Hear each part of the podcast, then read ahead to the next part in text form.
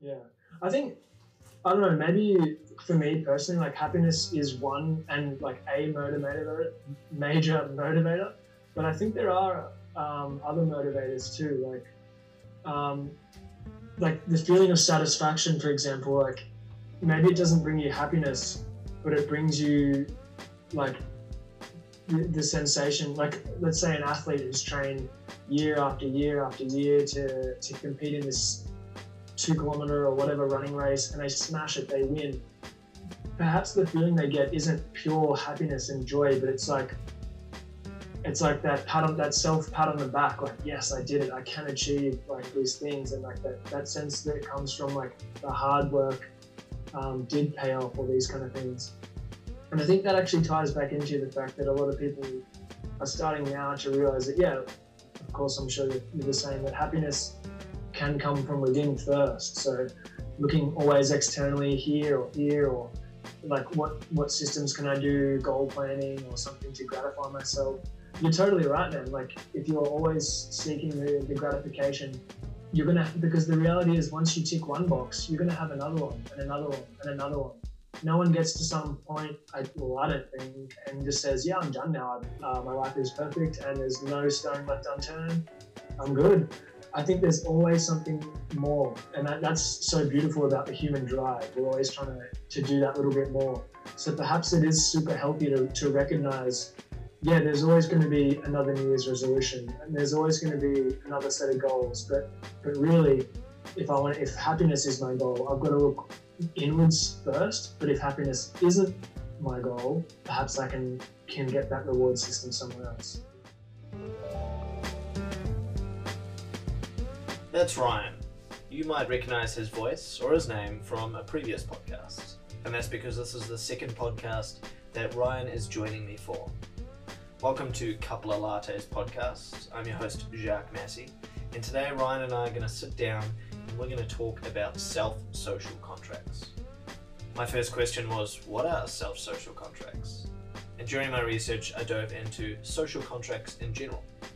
So, to start with, uh, we're going to lead into a conversation about social contracts and then progress into what exactly self social contracts are, how they can help you, how they can change your habits for the better, and how they can get you more on track to live and lead the life that you want to. As always, if you enjoy this podcast, please share it with as many homies as possible. Give it a like, rate it if you're using Apple Podcasts, and please leave a, uh, a comment and let us know what you think.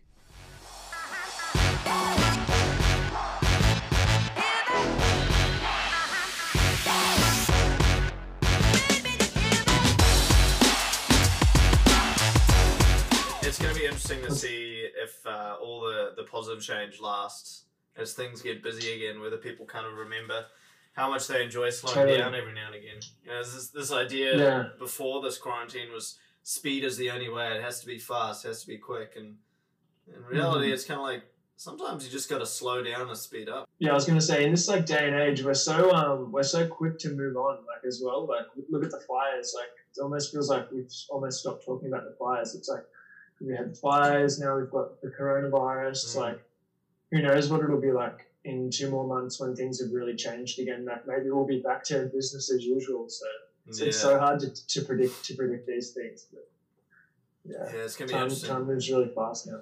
A friend of mine actually, he went for a drive through, uh, like the kind of, was it like southeastern part of Victoria that got slain by the fires, and he was driving Oh, for like wow. hundred kilometers, and he was like recording. It's just all just black, crispy trees with new growth, which looked like photo photography wise. I was like, wow, this looks sick. I want to go down there, but like at the same Mm. time, I was like, fuck, have we already forgotten how bad that was? And it's just like, Yeah, it yeah, just reminded me exactly. then. Crazy. Yeah. Anyway, bro, welcome, No, yeah. welcome to a second show on Couple of Lattes. Yeah, I'm feeling feeling privileged. Happy to be here. yeah, man, I always love having a yarn with you.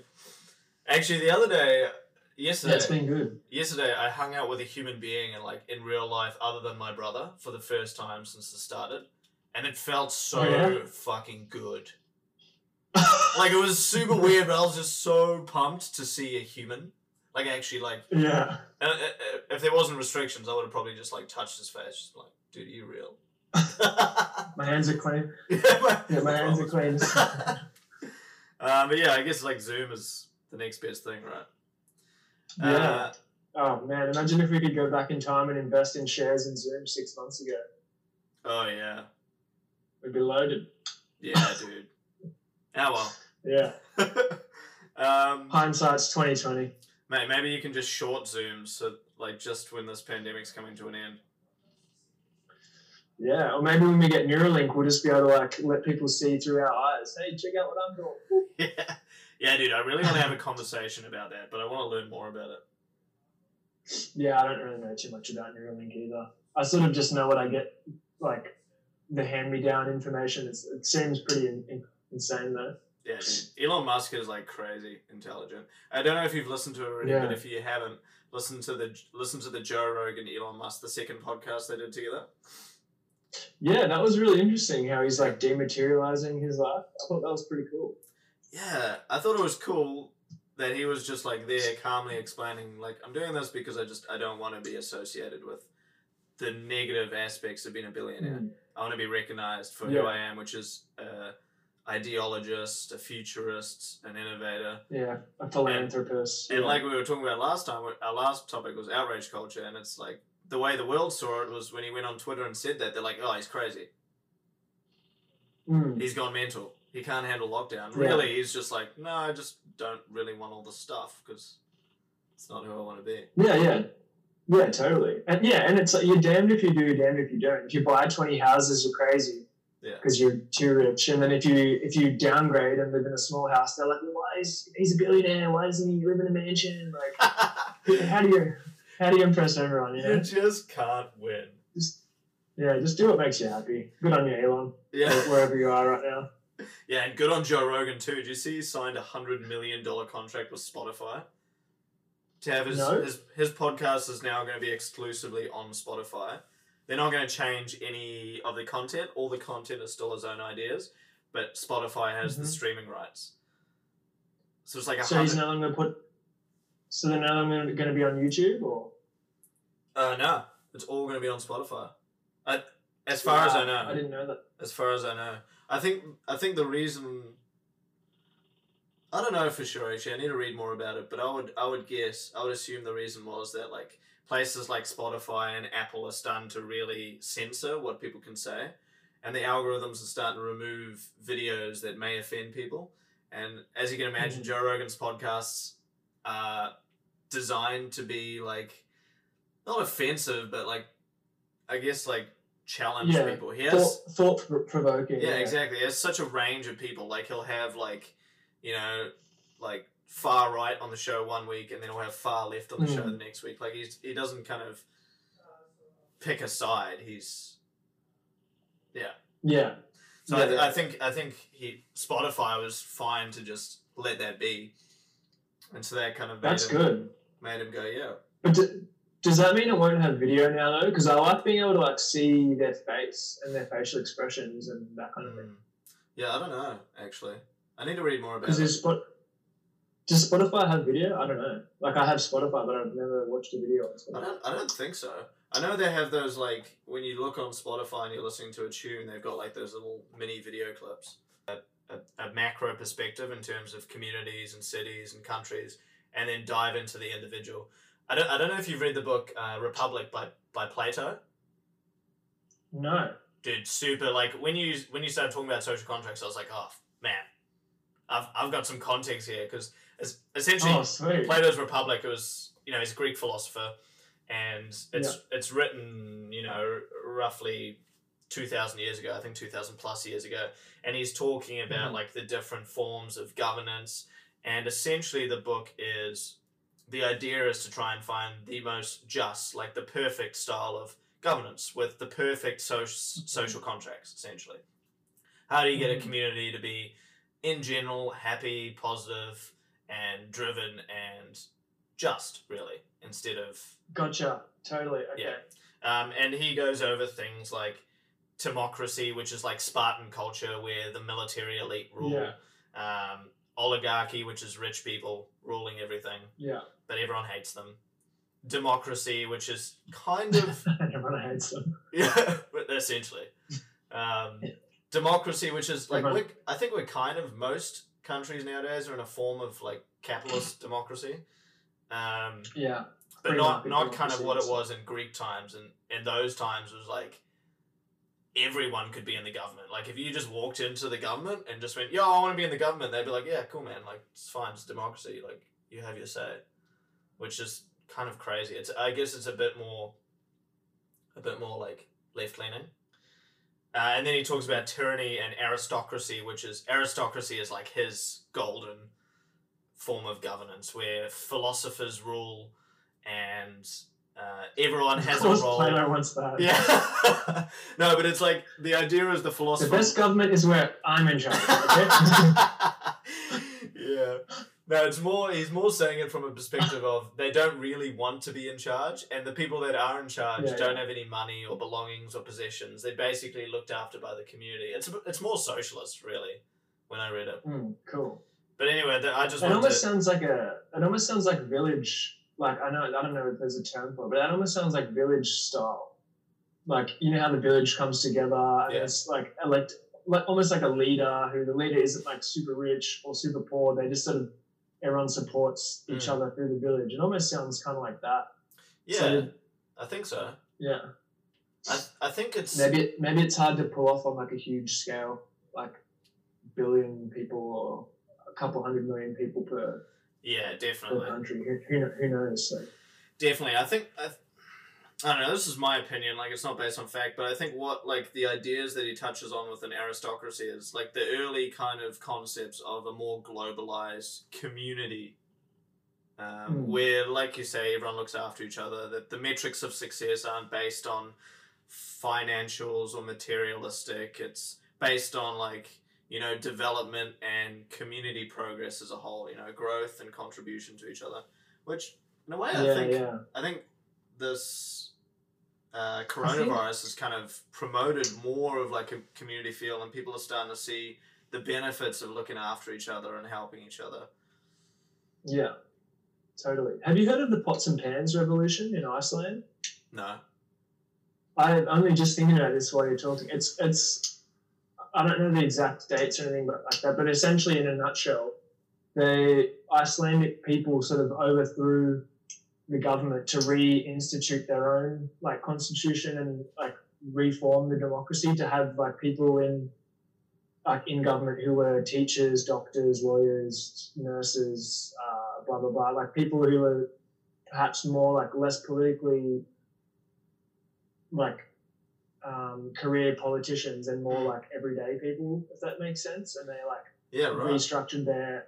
So it's, it's really it's really interesting. I think that's kind of a similar thing, and they sort of restructured that whole like what we're talking about with like the social contracts because they were saying, okay, we're putting more value in these kind of things, and we felt the government was going a bit too much this way, so we're going to restructure and we're going to have like yeah, they, they sort of rearranged, realigned their values, I guess, as well, which is pretty cool. Yeah, right. So I guess instead of putting politicians in charge of something that they're not really an expert at, putting an expert in charge of that. So like schooling, it was teachers were in charge of the schooling, and finance, financial experts were in charge of finance, and doctors were in charge of health and all that kind of thing, without the political. Yeah, exactly. guess. Yeah. Yeah, interesting. Yeah, and, and more like more social rights for like you know um, equality, um, homosexuality, all those kind of things as well. Some things where they felt I guess they weren't getting addressed by by the government narrative or whatever. Which is like I guess that's that's that's like every population everywhere. Like no, I don't know. I don't think any government is like perfect for every single person in that country. Like maybe mm. there's some countries that feel more to a greater mass, like 90% or 95% or something like this. But I think there's always going to be, you know what I mean? You never Someone who's like, well, this doesn't suit me. I like it better if we did X, Y, Z yeah. Kind of thing. Yeah, just to get off topic slightly, I think that that kind of comes from that whole um, negative bias that we have. You know, a lot a lot of people, I guess, especially when you're younger, you kind of go into life going, all right, I want to please everyone. Like, I want to find the solutions that will work for everyone. And it, it's just not actually possible at all because I guess Mm, the way, our, the way our minds work is we have this negativity bias, which comes from prehistoric days where, you know, the positive version would be okay, I'll walk up to the saber toothed tiger and pat him on the head and he'll be my friend. But that just didn't work when saber toothed tigers wanted to eat people. So we had this negativity bias where, all right, you see a saber toothed tiger, you instantly think of the worst case scenario and you either fight or you flight. So we've kind of all got this negativity bias in our head where even if there's like overwhelming positivity, if we see one little negative flaw in a plan or the way a government runs a country, we'll nitpick at that, we'll attack that. And that's where, like, Yeah, I think a, a lot of people, especially when they're young, they go into life going, man, I just want to please everyone. It's like, it's actually not possible. You can't please everyone. Yeah. It's just not I think, hu- hu- yeah, humans are so inquisitive too. and Inquisitive, like being inquisitive leads to caution as well. So exactly like what you're saying. Like Mm. Having an interest in something, you sort of dip your toe in the water, and then you you sort of, you got to make up your mind. Oh, I, I don't like the pool. I don't like the water, or I do. Mm. So, and that's that's completely different for everyone. And that goes down to like I think the most basic of things. Like, not everyone likes the same food. So, like, um, it, it's yeah, it's impossible to have a blanket rule and like a, a one shoe fits all approach to to everything, especially something as complex as, as governance, like apples and oranges. Like, yeah, it's you, you can't make the the same thing doesn't work for this for two people because their interests are different, their likes and dislikes are different, their Mm. needs are totally different. So, yeah, that makes total sense for sure. Yeah, right. I guess um, we can kind of lead into the question I had. First of all, when it Mhm. comes to social contracts, is in your mind, like, what are social contracts? Maybe a few examples of general social contracts that all of us kind of agree to without having to sign any sort of bit of paper or anything, you know? What are social contracts? Yeah. Totally. Um, I think one of the most interesting ones, uh, which someone someone explained to me, like literally just the when you're driving, for example, the line in the in a road, Mm. like that that line is is separating you from life or death without you even knowing it. Like you're just in. Obviously, when you get a driver's license, you sit the test. Okay, these are the rules. We drive on the left in Australia, as New Zealand, or, or the right in another country. But it's so fascinating that like all it really takes it's nothing you can you could just pull the wheel across and you could be you know if you want to be chaotic you can easily cause chaos just by crossing over almost an imaginary line it's not a Mm. physical barrier at all Mm, the car is completely capable of crossing the line mm, but we all just obliged because we know there's so much it's like a risk versus reward system. Like Mm. of course the the reward way outweighs the risk of, of going over the line. Plus we don't want to be immoral kind of thing. But mm, i think that's just a perfect example. Like when you're driving everyone is just constantly agreeing to these are the rules. This is how we do it to keep each other safe. Uh, we want to do the right thing by each other. We want to keep the flow of traffic going. Like all that kind of thing. I think that's actually pretty fascinating because when you're out driving whether or whether or not you know it, like yeah, you are in a, in a vehicle that's completely capable of causing a lot of damage. But mm. for the overwhelming majority of times you drive a car, like everything goes everything goes pretty well. So I think that's that's actually pretty pretty awesome. Yeah, it's a pretty good example, actually. I guess Mm. what I get from that is the idea of social contracts, really, since I don't know. I don't know when the first social contract got put in place. Probably way back in our caveman days, when people said, "All right, when we get a kill and we cook it over the fire, we split it this way." Yeah, And the that's a I great guess example. Yeah, I guess the idea of those social contracts is each time one is agreed upon by a community, even though there might be a little bit of sacrifice initially, uh, overall the goal is to make uh, make the situation better for everyone. So your example, like Mhm. if we just let people drive wherever the fuck they wanted to drive, we'd probably have a lot of people dying, you know, from yeah, crashing yeah, into each exactly. other or yeah. you know, I mean, have you been to India? Because that's one place I want to go. Where I think that social contract isn't really adhered to as much. No, man, it's crazy there. It's uh, the best way I can describe it is like a, and I don't mean this in a, in a rude way, but the way the traffic moves is like a school of fish. You know how when you you move and the school of fish like moves together in a like almost like a in like a fluid way. Yeah. That's honestly how the, how the traffic is. It's crazy. Like the tuk tuks and the cars are all they're always in like a state of flow. Like there's not everything's not such straight lines.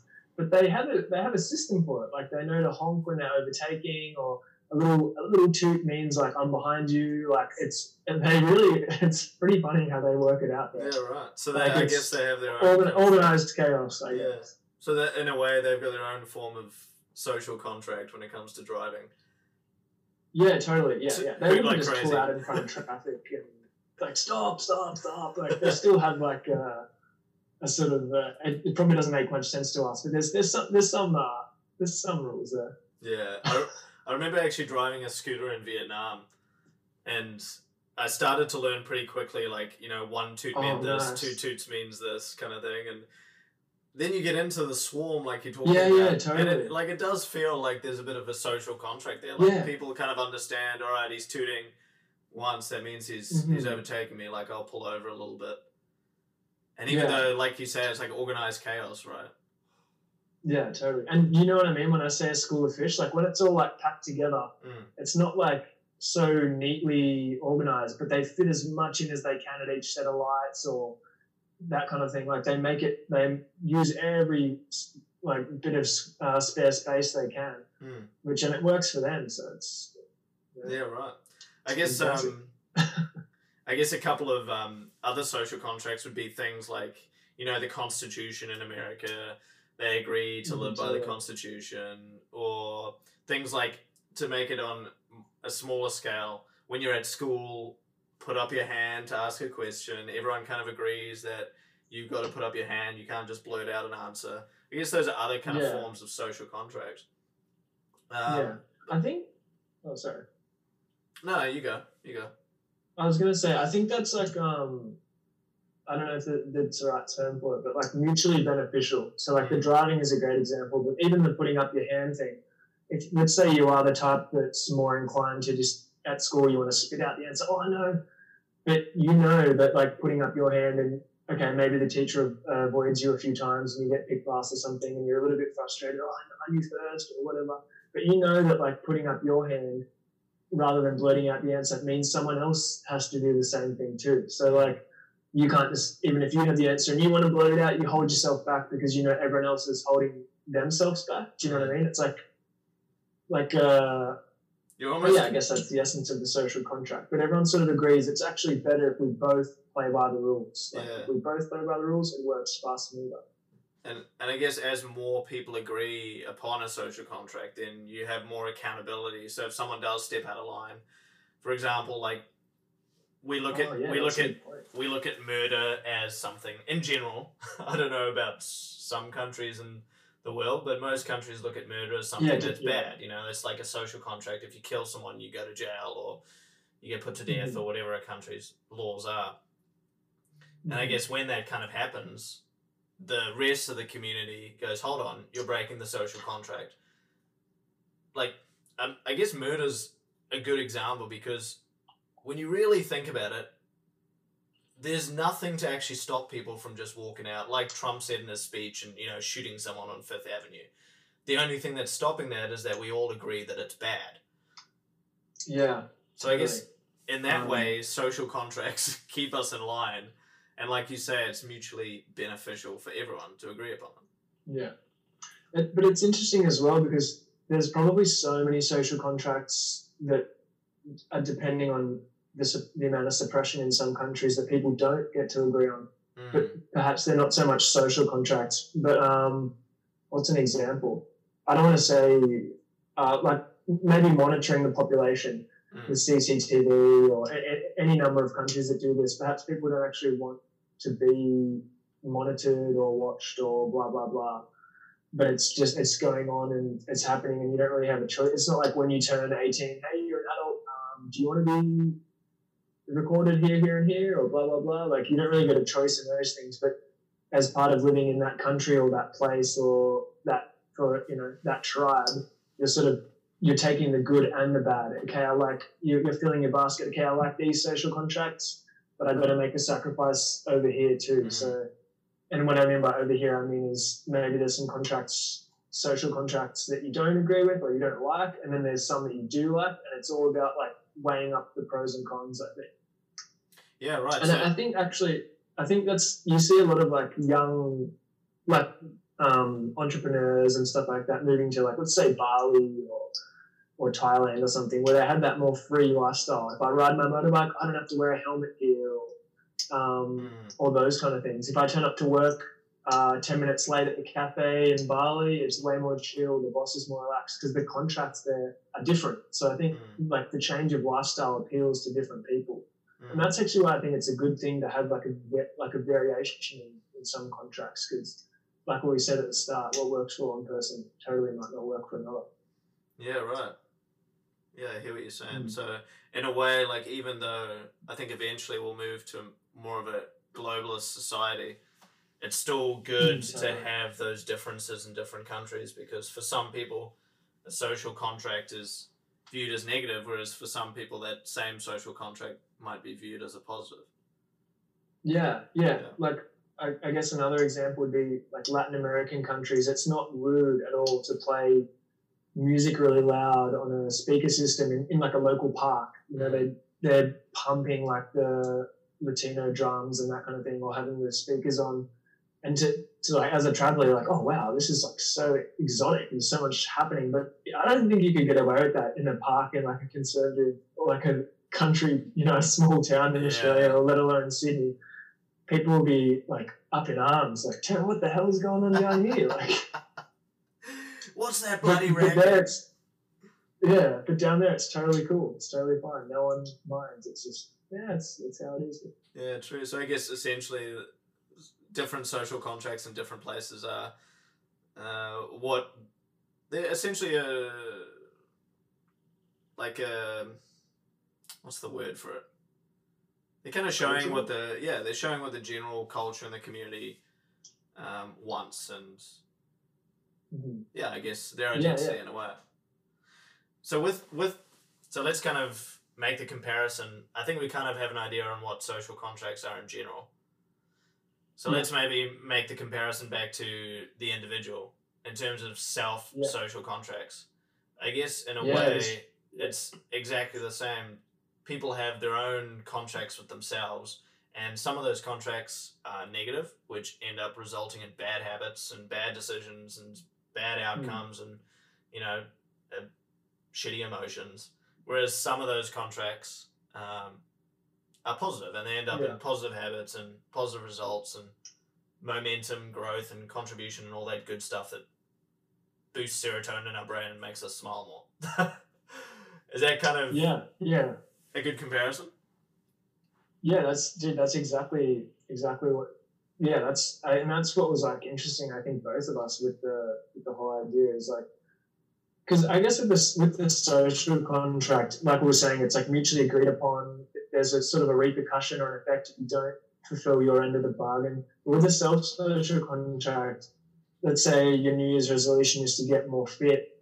Um, no one's really breathing down your neck on those things. They're up to you. Like, and you can easily fulfill them or not complete them. And there's there's really no rules to the self social contract aside from the fact that you're agreeing to the rules, which I think is super fascinating as well. And I don't know. I think what's funny as well is different generations. Well, I I think anyway, different generations also have different a set of social contract, like self social contracts, things that they want to do with or do for themselves, which I, th- I find super interesting. Honestly, it's pretty cool. What Okay. we all, where we're placing our values and our time and stuff. Yeah, for sure. So I guess, like with self social contracts, I guess in a way they're kind of principles, values, and they lead to goals and outcomes. But the que- my Mhm. question for you would be after saying that, you know, if with social contracts, there's a community of people that can hold you accountable, right? With self social contracts, it's just you. So for people who are sitting there going, well, if I look at my New Year's resolutions, I actually haven't achieved any of this. Mhm. How would you Yeah. suggest people hold themselves accountable if it is just them? Yeah, so this is the other thing that I was like that was super interesting. like when we're talking about yeah the, the change of people's minds with the corona and COVID and being inside more. There's actually some studies that show there are ways you can effectively complete your goal, your self-social contracts far more. So I've had some stuff here that says here one study shows that people who write down their ambitions have a 40% higher chance of completing. Like Mm. Perhaps not um, something as oh, I'm going to make a million dollars in a week. That's like a bit unrealistic. But let's say what we're saying about fitness.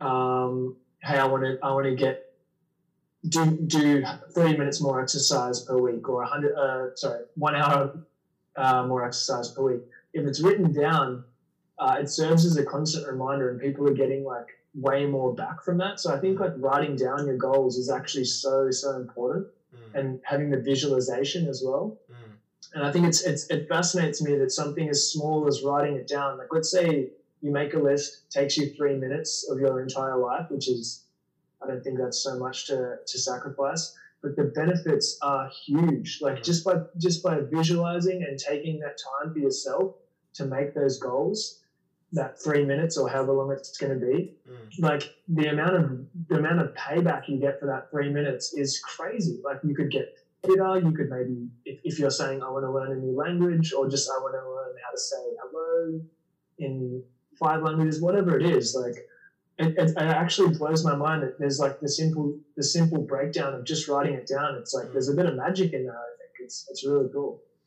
Yeah, I agree completely with what you're saying in terms of writing it down, and then I think to go a step further would be to essentially flood your uh, yourself with that information on a daily basis, so that you can't Totally. ignore it, so that you have to be accountable for it.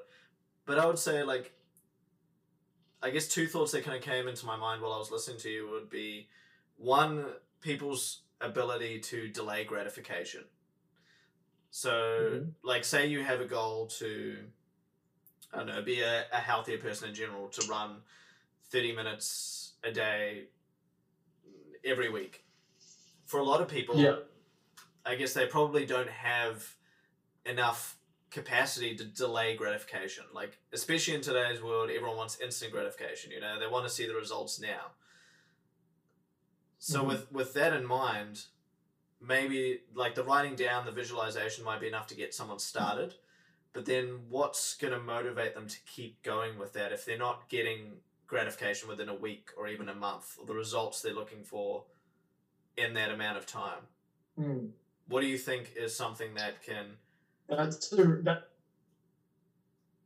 you go?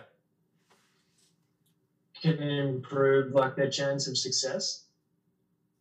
Say well, say yeah, this is something else I was looking at, looking into as well. So I, I sort of have, I don't know, I have two questions that kind of go with that. The first one would be um, how much, like, I guess, how much a promise is worth to an individual. So, like, if they make a promise to themselves or to someone else, how much is that worth? So that's completely up to the individual. If they're really dedicated and they're okay with failure 10 times just to get that 11th time the success, and they're okay with no serotonin you know, or gratification process, then perhaps their success rate's going to be like um, be way higher. Mm, But um, and, and as well with what we're saying with the um, here with writing it down increases your chances of actually succeeding in a goal. It, it this the same study showed that talking about your goals actually increases your chance, and that's like what you're saying about flooding yourself with information. But being vulnerable and actually having a, a social contract with others also makes you um, as we were saying before, like makes you, uh, how do I say it? You're, you're, you're engaging in a contract. So if you say to everyone, oh yeah, you know, uh, my New Year's resolution is I'm gonna I'm gonna be super fit in a month's time. Everyone will go, okay, well, you told us now. Like we're expecting to see some results. yeah. So if you're if you're not if you're a little bit confident and you're okay with embarrassing yourselves, but it, you're okay with that for the want of, of self progress, it actually might not be a bad thing to voice your goals and and share them with other people if there's something small, if there's something achievable, and and sort of put yourself um, put yourself out there a bit more as well, because then especially if you have good friends that support you and look after you, they're also going to be there to help you commit to that contract. Mm. Um, and I think that's really cool too. So just just talking about your goals is, is another way, of, um, or just voicing your goals. Like I, I want to do this, or I am doing this. I am Mm. exercising more. Then people say, oh, okay, okay. So that they now have that image in their head of you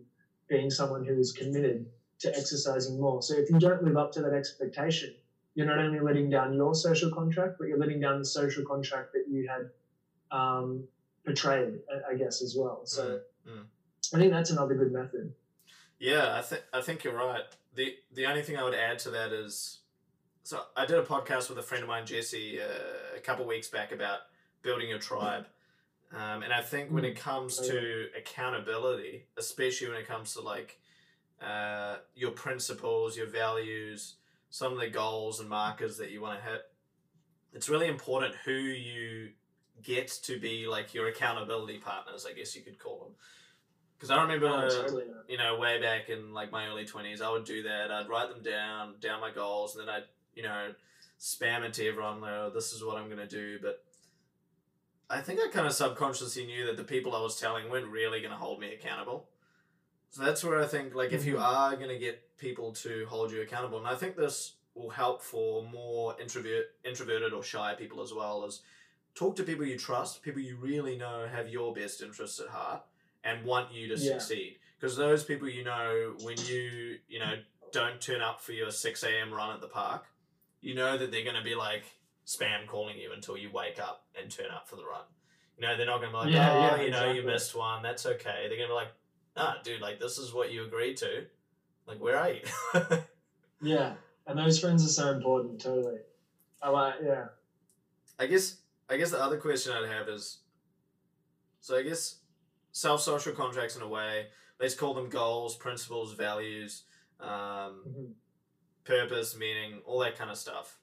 Whatever people generally want to achieve or the kind of person someone wants to be. When you're thinking about building habits or systems around that kind of principle or that value, for a lot of people, I guess they get to a certain point, maybe three months, six months down the track, and they're just miserable. Like they're not enjoying it anymore. They're not pumped on it. They feel lethargic. Mhm. And I, th- I think the thing that's missing a lot of times with that is, you know, where's the reward? Like, what's the motivation for continuing with that? So, my question to you would be, you know, if someone's going to change their self social contracts, if they're going to choose to be someone better, which I'm hoping if people are redoing their self social contracts, it's to improve, not to get worse. But what would you Yeah. suggest? Totally. what would you suggest uh, they could do in order to ensure that those habits stick that that kind of change and principles or values stick Yeah. Um, I would say there's sort of two things.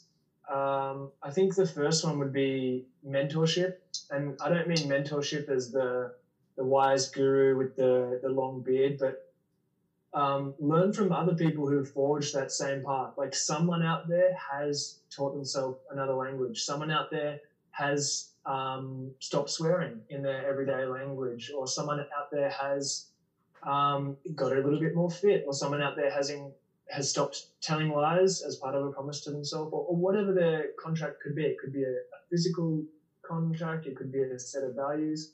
But someone out there has forged that path before you. And a good friend of mine told me um, uh, this was actually while I was doing my dive master, and said, um, "No expert ever forged the path alone. Like everyone had to learn at least something from the, the person before them. Like, you know, if you're trying to be a sword master or whatever, and you're out in the forest practicing with your sword, someone out there is going to say, hey, do this differently or do this. So a mentor doesn't have to be necessarily um, someone who's in the structure of superiority, but a mentor could be, like we're saying, a friend or someone like that.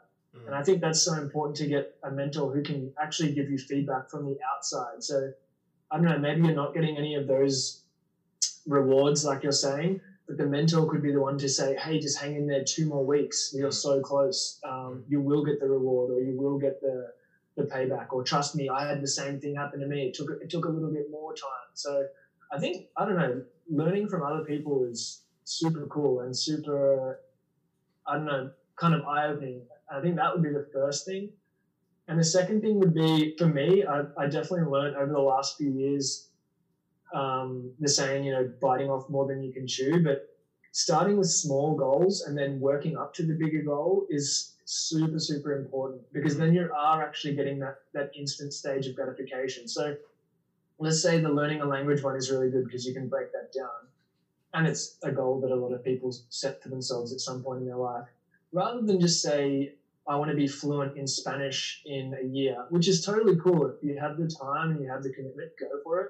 But if that's too big of a goal for you, and then you, you get six months in and you say, oh, I suck at Spanish, like I can barely say anything, maybe just reshape your approach. Okay, I want to be able to have um, a basic, sorry, a basic conversation within three months. I want to be able to say all the numbers up to 20 within one month. And then you're getting that, you're building one brick at a time, and that actually is building up to something bigger. Mm. And I think, yeah, having like bite sized chunks is is a really good way of like um, of approaching a, a social contract, a self social contract, and and making it more achievable and making it sustainable for the long run. Mm. You're not just going to be able to do 100 push-ups as soon as you make yourself a fitness plan.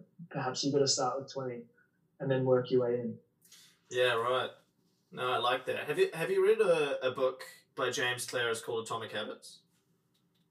No, no. It's a really good book, and he kind of he kind of talks about what you're saying in terms of breaking things down, but in a much uh, he dives into it much deeper. So, for example, let's say Yeah. the learning the language one, uh, like having the three months and the sixth month kind of um, targets is good, Mhm. but he also kind of breaks it down even further to say, all right, maybe day one, you set a time when you're going to spend half an hour on your language learning. Mm. But instead of saying, "Oh, I'm going to learn for half an hour," you just sit down on the seat where you're planning to learn the language, and that's the only Yeah. goal for that day. And then day two, you sit down and you write one word in in the language you're trying to learn, and you just learn that one word. And then Yeah. day three, and that kind of builds like what we're talking about the instant gratification and the the reward system, where Mm. you know, each time, each day you're doing it, you're going, all right, cool, like I achieved, I achieved, I achieved. And then that builds that excitement and that, I guess, the desire Yeah. to continue doing it. And the same, the same with the fitness side of things, because I guess that's another good example as well. Um, like day one, you know, say you're going to go for a run at 8 a.m. each day. All you do on day one is you get up and you put your shoes on. That's it. You don't even go for the Yeah. run, you don't even open the door. Then day two, you open the door. Day three, you decide, well, I'm outside. I guess I'll jog for five minutes. And then before you know it, Mm. you're hitting your half an hour a day target and even more. You know, you're you're way ahead of where you where you thought you were. Um, Yeah, so yeah, yeah, totally. yeah, I agree with what you're saying. I think another thing I would add is, uh, and this kind of comes down to self value. Like, people tend to have this bias towards um, being harsh on themselves, you know, not being kind to themselves when they fail.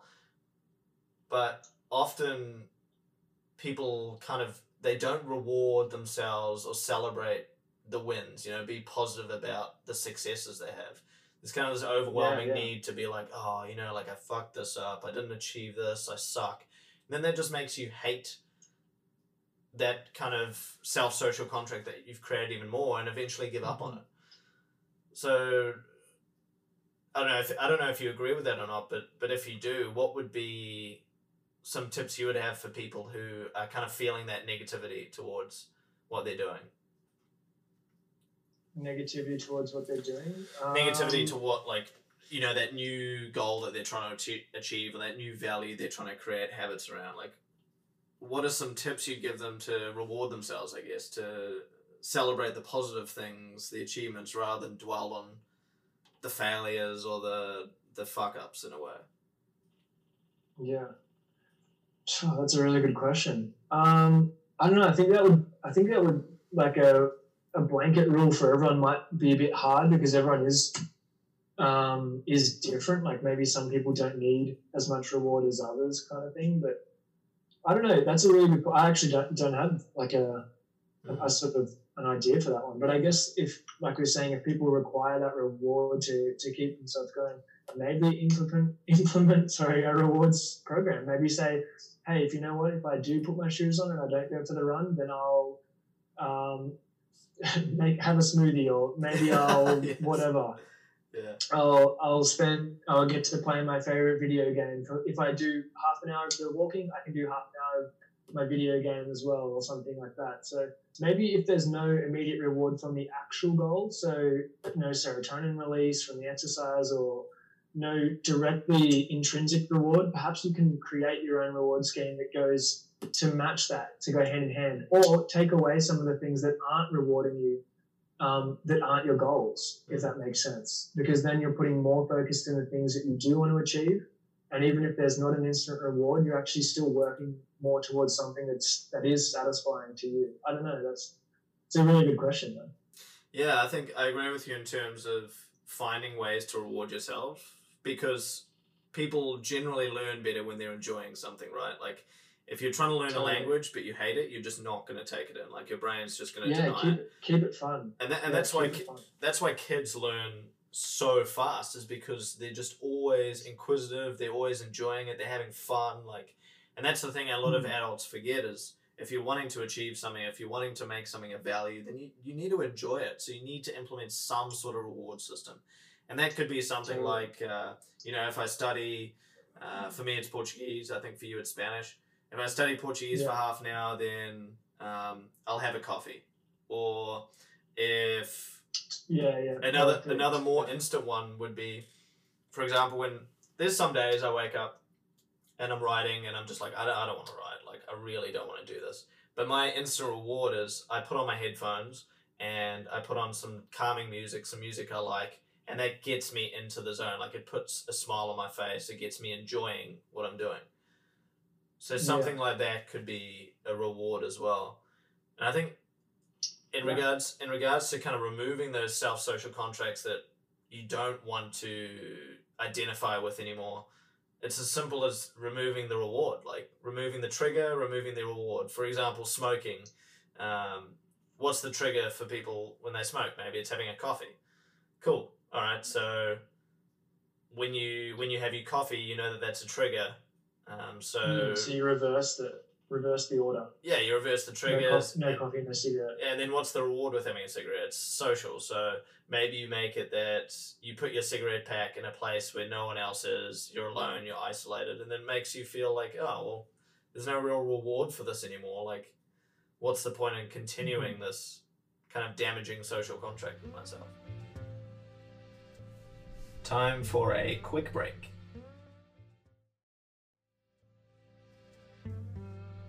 And back to the podcast. Perhaps you could just write down a list of, of like things you do like. Yeah, perhaps like having your coffee is something you like, or having a cup of tea, something as Mm. small as that. And then do exactly what you're saying. Just say, yeah, if I go for my run or if I sit down for my Portuguese, I make myself a cup of tea. So, yeah, Yeah. you could. I, I think that's totally like a, a good approach as well. Yeah, man. And that's Um, that's really interesting what you're saying about like untraining the the bad social contracts as well. To I, I think for a lot of people, just identifying negative social contracts might not be even on their radar. Uh, maybe for smoking, people say, "Oh man, you shouldn't smoke." So that one's quite obvious. But the ones that aren't obvious, um, they may they may take a lot of time to sort of root out and change. mm, But I think it's also okay to have some social contracts that maybe not even social contracts, more just habits that they don't always have to be perfectly beneficial. Like let's say you're um, really into your photography or something like that, and you're spending tons of money on photography gear, but you're not really using it. Okay, that's probably not like the the smartest approach with your money or whatever. If you're not really making money back with photography gear, people say, "Man, why are you buying new this or new that?" Like, come on, you've got all this crazy gear that you never use. But perhaps that's just their passion and their and their love. So mm. I don't know. Some things I think it's okay to have a bit of leeway in terms of um, so not all contracts need to be perfectly aligned with you know something that's moral or or morality is obviously good. But do, do you know what I'm saying? Like Yeah. Yeah, no, I know. perhaps there are some contracts or habits that you have that aren't like they they are allowed to be a little bit um, selfish or Mm. whatever. Yeah, I think when it comes to like self social contracts and values that you live by and your principles that you have for yourself. Um, the, this kind of idea of goals to me, like I, I don't really do goals anymore. I, I try to create systems that kind of build towards the only real goal that matters to me. And like when I ask you, Mhm. like, okay, give me an example of one of your goals this year. Okay. Um, oh, okay. Uh, complete some higher form of higher education. So I was like really interested when I was like, okay, I've been traveling for so long. Um, if I can't get back to Canada, I want to get something like another notch on the belt kind of thing or a feather in the hat.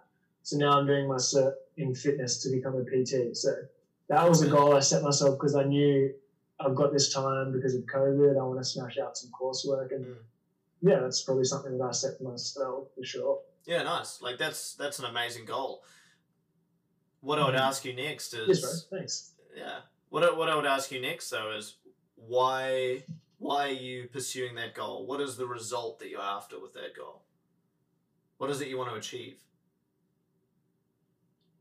Um, yeah, totally. Um, so for me, it was like a double whammy. It was good because I'm I'm interested in the body, I'm interested in movement, I'm interested in um, exercise, nutrition. So that so the learning process wasn't daunting. So for me, it wasn't just okay. I want to get this certificate to become a PT. It was also like, well, I like I enjoy reading or I enjoy learning. So I was like, yeah, I'm, I'm super stoked to to do the fitness certificate. So that so that was already one thing.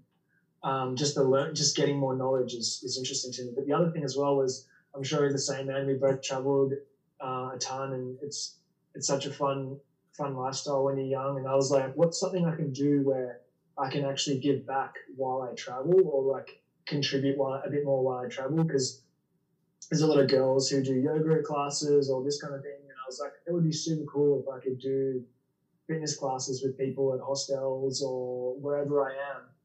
Uh, while I travel. So like to me that seemed like super interesting to be able to have that flexibility of using something while I travel because obviously travel for me is like my the biggest goal always. Yeah, right. Okay.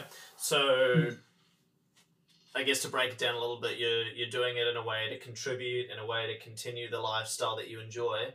Let's break it down even further. Yeah. Like what does what does that contribution and that continuation of your lifestyle what does that give you Um,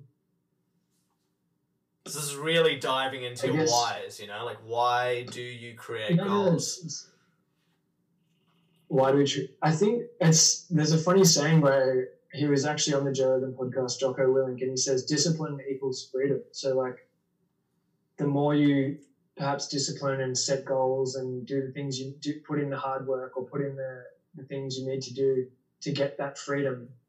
Uh, and freedom doesn't necessarily mean running through a field of daisies with no worries over your head. Free, freedom could be freedom, the time to surf, or freedom to do other things. So I guess for me, the fitness course and like why I do it is to have like the freedom um, to live a lifestyle I enjoy. It really just comes back to lifestyle. Like I really want to be able to have that ability to live a life that's just really full of adventure and stories and Mm. um, I just love meeting new people as well. So I think travel is for me it's it's so interesting.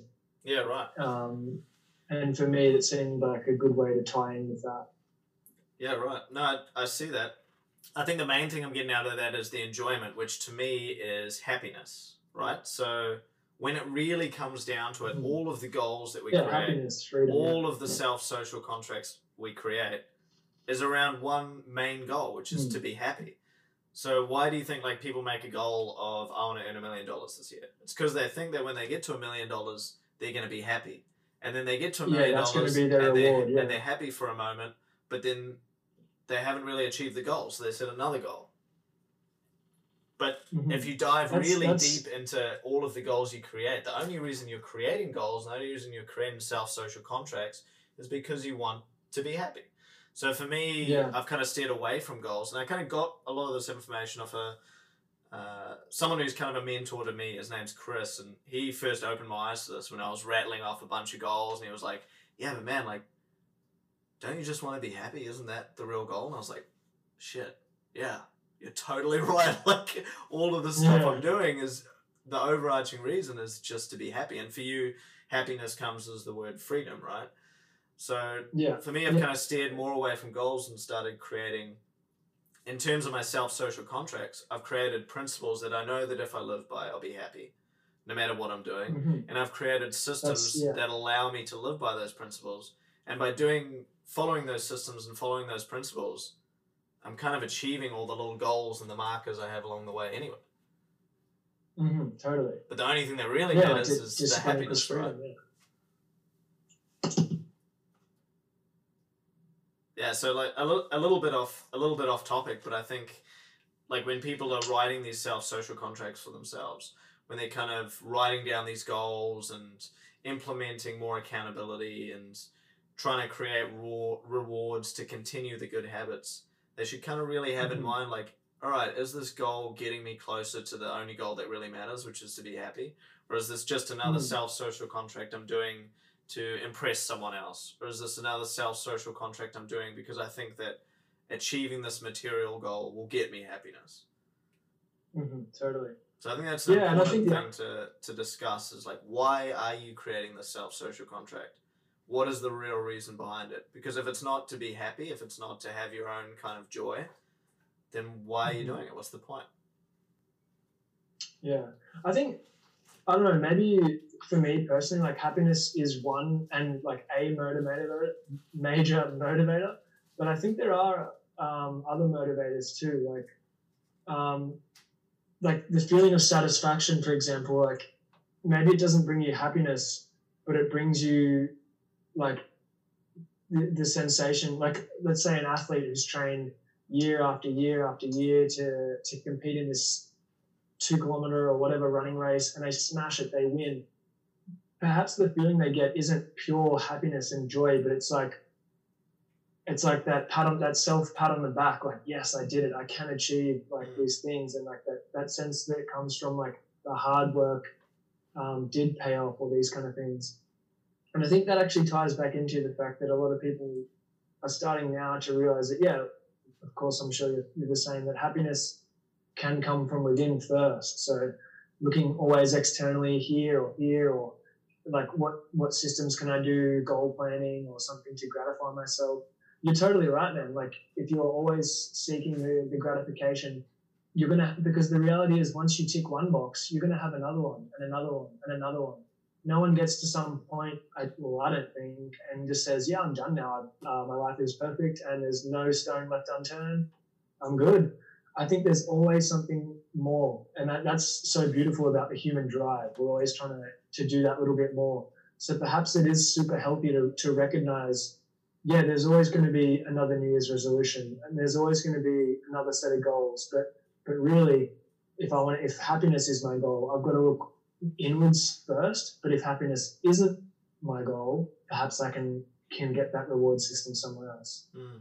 Do you know what I mean? Yeah, interesting. Interesting. Yeah, I Yeah, think like contentness, for example, or sense of satisfaction, Mm. or something like that. Like, Mm. Yeah, Yeah, no, it's interesting what you bring up. And I think for a lot of people out there who maybe they already have achieved that kind of inward happiness and they already feel content with the journey that they're on, maybe a goal or a Mhm. marker that's not related to happiness, that's more related to just something that they want to achieve that'll, I guess, enhance their Mhm. happiness is a healthy thing to have. It's it's a healthy thing yeah. to want to grow and contribute. So yeah, I like that. There's that quote as well on the on the idea of happiness and I can't remember exactly how it goes. It's something like if you if you chase happiness, if you choose to pursue happiness, then it'll always elude you. But if you sit with your thoughts, happiness may come and sit gently upon your shoulder, like a butterfly or some, something like that. The quote is way better than what I just said, but I think I no, think no, that's I, I get what you're saying. yeah. I think uh, I Yeah, think, sometimes. Yeah, I know what you mean. Anyway. I think maybe we're the signs. So maybe the signs are right in front of you, to, but you're just not able to read them yet, or whatever. You know, maybe you're. Yeah, like the butterfly on the shoulder is a great example. Maybe you're always looking to, to photograph the perfect uh, sunset or something, and then boom, one day you say, outside, and there it is. Yeah. You've chased where you've gone far and wide from pillar to post, and all of a sudden it just happens to you, or all of a sudden the butterfly lands on your shoulder, or whatever. Totally, yeah, Mm. I get that. I'm sure. I'm sure the wise person that said it said it way better than I just did, though. Oh, don't worry, I'm not so eloquent either. Anyway, bro. That's what- Um, That's what quotes are for. I guess to kind of finish up what we're talking about in terms of self social contracts, hmm uh, a couple questions I would have for you is given the times and given the big changes that have happened in your life and I guess everyone's lives around the world, some to more extent than others.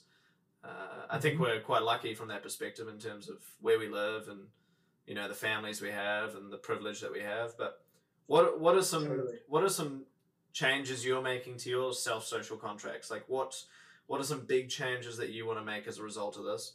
And the second question would be for anyone out there who's um, wanting to change their own self social contracts, kind of take a different direction for their lives, what would be the key takeaways Mhm. for them? The, the main tips. I think the two things I'm doing, uh, I'll keep it short and sweet, is actually similar to you, more discipline. So what I mean by that isn't um, smacking myself when I'm not doing something or whatever, but I, I mean like yeah. Just get one of those Um, freaking those like uh, what are they called? The whips that they use to s- slap Oh, themselves yeah. on the back, like flagellation. yeah, flagellation? flagellation. Uh, yeah. No, but more like um, more actually sitting down and taking the time to to commit and like what we're saying, write these things down and be more committed to those to what you want to do. So more, I guess, more discipline. Mm. And actually, funnily enough, sim- simplifying.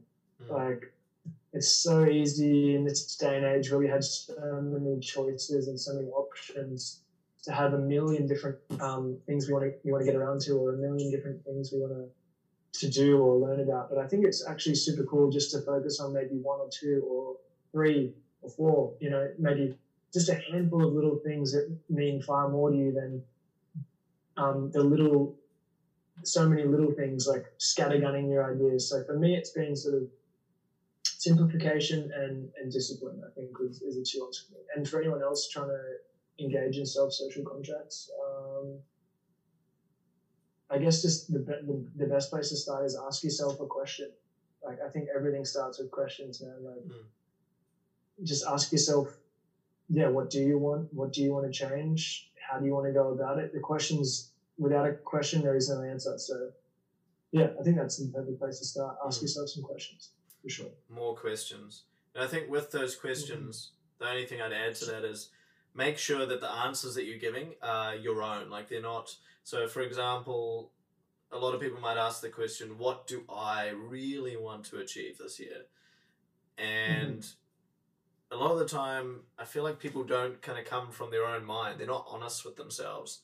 They say what they think other people would love to see them achieve, but they don't actually go, man, what are like like honest with myself? What do I actually want to achieve? Maybe your goals aren't what other people picture you to be achieving in a year from now.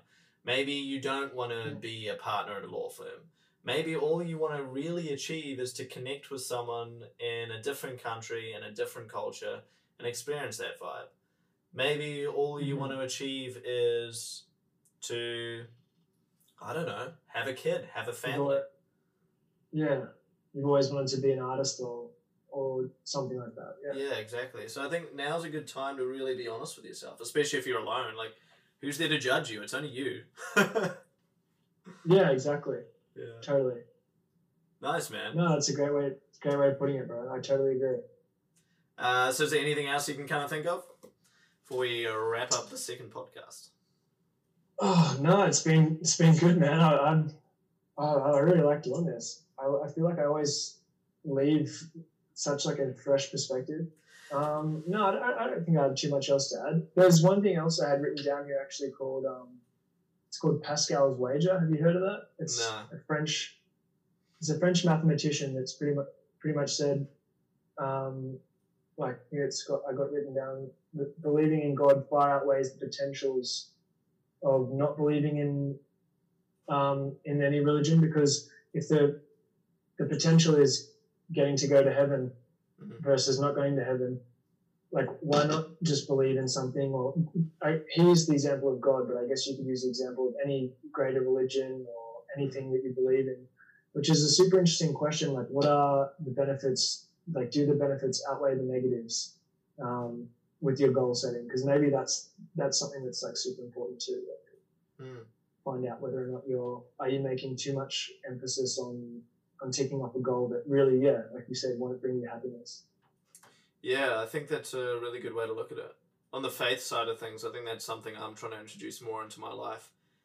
And it kind of goes around Mhm. the idea of things that you're doing in, in life. Like a lot of the goals we have and a lot of the like perceived ideas we have around achieving something will make us happy is, is very shallow and quite often there's no real big picture to it, you know, like there's no real big meaning to it. Whereas some of the smallest things that people achieve that give them really true long lasting happiness are as simple as Mm.